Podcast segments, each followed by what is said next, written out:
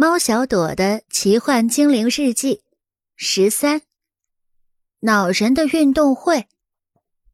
我们学校每学期都会举行一次运动会，有很多有趣的运动项目。我需要跟其他三个小伙伴组成一队，去和其他队伍比赛。大家商量了好几天，最后我和白白、安安、可可组成一队。白白的运动成绩最好，所以他当了队长。运动会当天，天气晴朗，微风温柔地拂过我们的头发，让我们的心情也跟着好起来。白白充满信心，他对着我们拍拍胸脯说：“咱们队一定可以第一，大家加油！”我们把手握在一起，大声喊：“加油！”加油！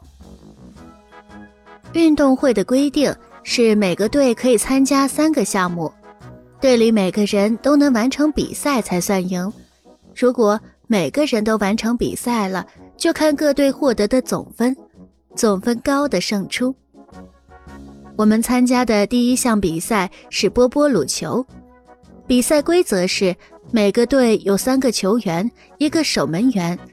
球是保持低空飞行的状态，我们要去抢球，抢到了踢也可以，扔也可以，抱着跑也可以，把球送进对方的球门就可以得分了。这也是白白最擅长的运动，他让我做守门员，因为我的个子比较高。我本来想变出翅膀，好把球门挡严实，但是比赛规则里面禁止使用魔法，看来。只好靠自己了。我们的对手也不弱，是身手灵活的晨晨，和我一样个子高高的艾丽娜，学校波波鲁球队的守门员琳达，还有个子小小但速度很快的橙子。比赛开始了，白白身体强壮，开场没多久他就飞起一脚把球踢进了晨晨队的球门，我们都很兴奋。相信在白白的带领下，我们一定能赢。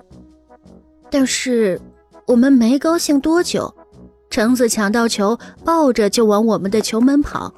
我冲过去拦他，他的速度太快了，重重的撞在了我的身上，把我撞倒在地上。这一下可糟了，我的腿受伤了。负责急救的猫头鹰医生让护士把我抬下去。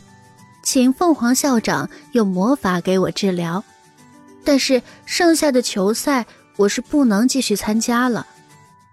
在我们队没有守门员的情况下，我们输了。白白很生气，他冲到我面前，大声说：“你怎么不小心一点？你看我们输了，拿不到冠军奖杯了。”我也很伤心，谁也不愿意受伤呢。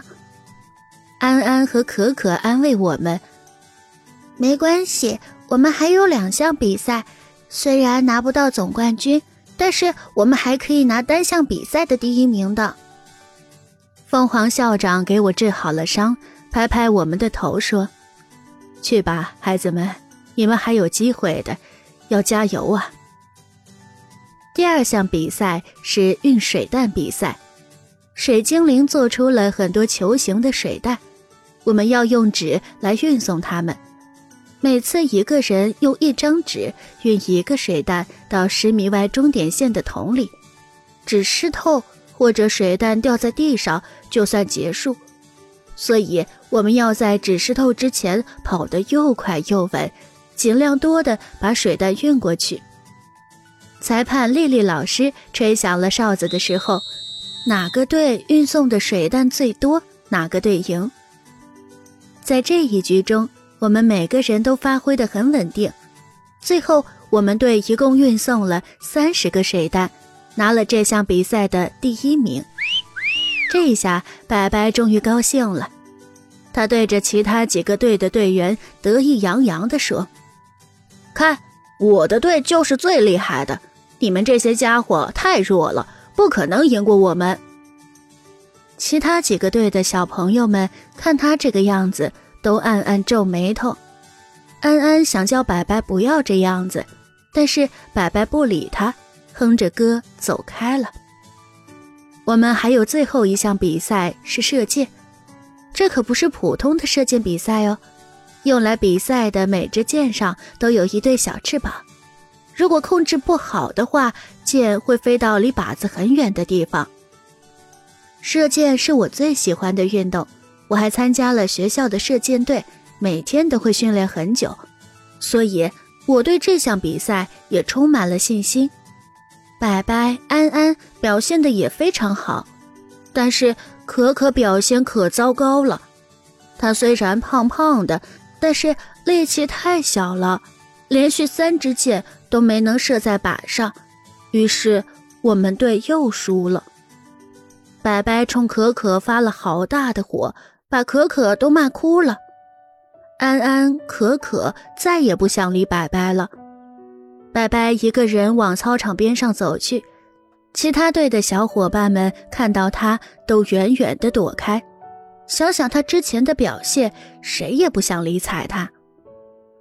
凤凰校长来找我，他笑着对我说：“多多，你是白白的好朋友，你想想这个时候应该怎么帮助他呀？”“是呀，白白是我的好朋友，如果这个时候连我也不理他，那他就太可怜了。”我在操场边上的灌木丛里找到他，他正躲在里面抹眼泪呢。白白，你跟我来。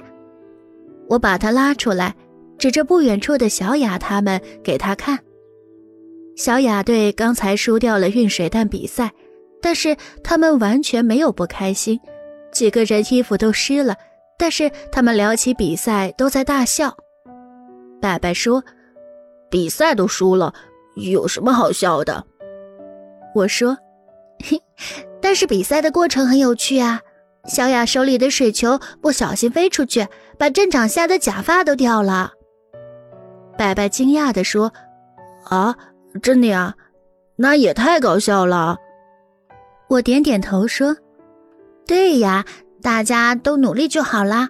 而且，如果我们不要太在意输赢，就能发现更多好玩的事情。”白白低下了头，想了一会儿，对我说：“嗯，我明白了，享受比赛的乐趣更重要。”颁奖典礼的时候，白白坚持要我们队的四个人一起上台领运水弹比赛的奖状。他说：“这是我们大家努力的成果。”